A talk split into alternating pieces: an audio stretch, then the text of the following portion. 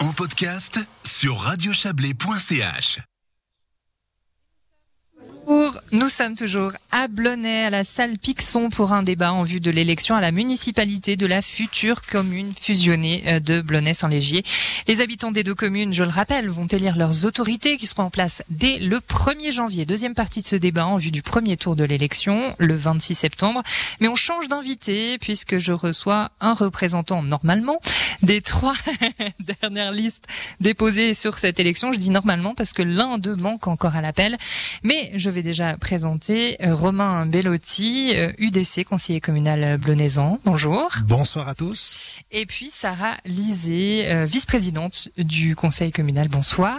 Bonsoir. Et puis on recevra Dominique Epp, municipal à Saint-Légier, du groupe des indépendants. Il devrait se glisser à la table un tout petit peu plus tard, mais c'est pas grave. On va commencer déjà et avec un petit tour de table comme comme vos collègues. on commence donc par parler. Euh, je vous fais réagir justement au débat précédent et à la question principale qui a animé les discussions. Comment réussir euh, la fusion? Alors, on va commencer avec Sarah. Je ne sais pas du tout si vous entendez ce petit jingle, mais c'est pas Radio Chablais ça. Comment on garde un esprit villageois en, en devenant une ville Sarah alors c'est vrai que nous, euh, chez les Verts, on est très sensible au fait que la population était assez divisée. Donc on était quand même à 54 voix près à Blonay et à 200 voix près à Saint-Légier. Donc on est vraiment conscient aussi de ce fait qu'il y a encore beaucoup de choses à régler, euh, qu'il y a qu'il faut rallier la population maintenant à ce vote.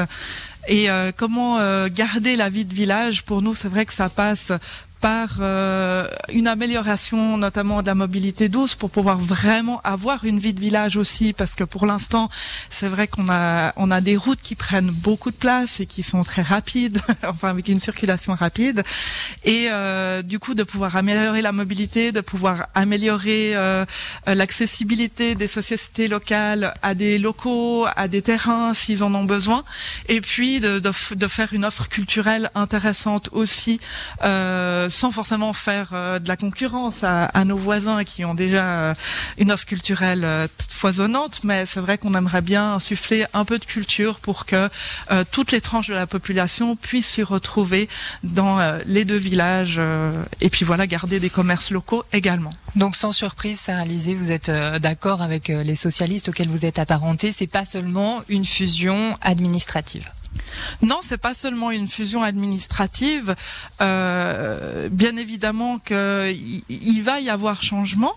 Euh, mais je pense qu'il faut pas avoir peur de perdre cette identité de village, parce que je pense qu'on a quand même cette appartenance, on a euh, quand même ces deux localités, mais on peut imaginer des. En fait, ce qui nous a réjoui chez les Verts, on était assez divisés hein, sur euh, les, pour et les contre, mais ce qui nous a réjoui chez les Verts, c'est qu'on va pouvoir vraiment euh, utiliser cette fusion comme une chance pour pouvoir réinventer les choses, insuffler de la nouveauté, insuffler des valeurs écologiques qui, on l'a vu autour de table précédent euh, importe à beaucoup de partis maintenant. Euh, donc euh, voilà, c'est une occasion rêvée maintenant pour un peu de renouveau.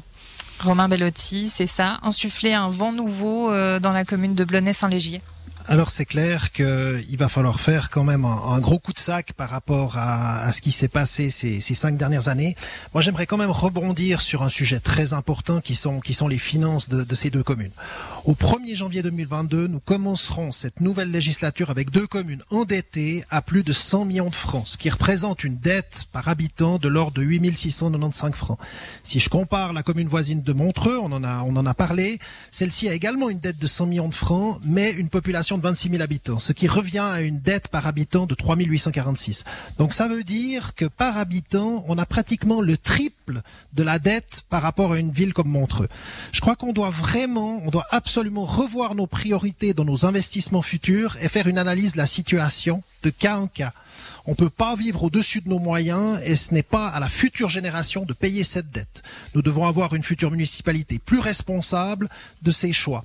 Je reviens aussi sur un, sur un, point qui a été cité tout à l'heure au niveau de euh, finalement ces, ces, ces, gens qui arrivent dans la commune. Je crois que pour nos, nos, nos deux villages, c'est faux de penser que faire venir plus de monde va forcément être positif pour nos finances. Ces gens payent des impôts, soit, bien qu'on sait qu'un habitant sur deux ne paye pas d'impôt sur le revenu, qui est quand même l'impôt le, le, plus important, euh, mais demande à juste titre aussi un certain nombre de prestations, crèches, écoles, infrastructures, nouvelles On va y revenir tout à l'heure. On va y revenir tout à l'heure. Le Dominique Epp, euh, vous nous avez rejoint, municipal euh, en place du groupement des indépendants. Juste un petit mot sur comment réussir la fusion très rapidement.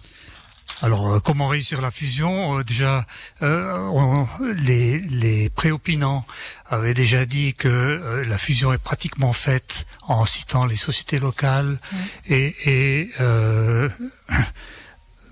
enfin surtout les, sociétés locales. à mon avis, il faut aller plus loin que ça.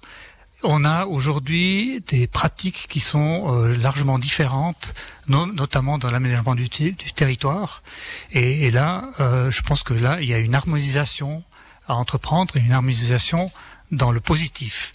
Et, euh, il y a une, on, a des règlements qui sont similaires, mais leur utilisation est diamétralement opposée.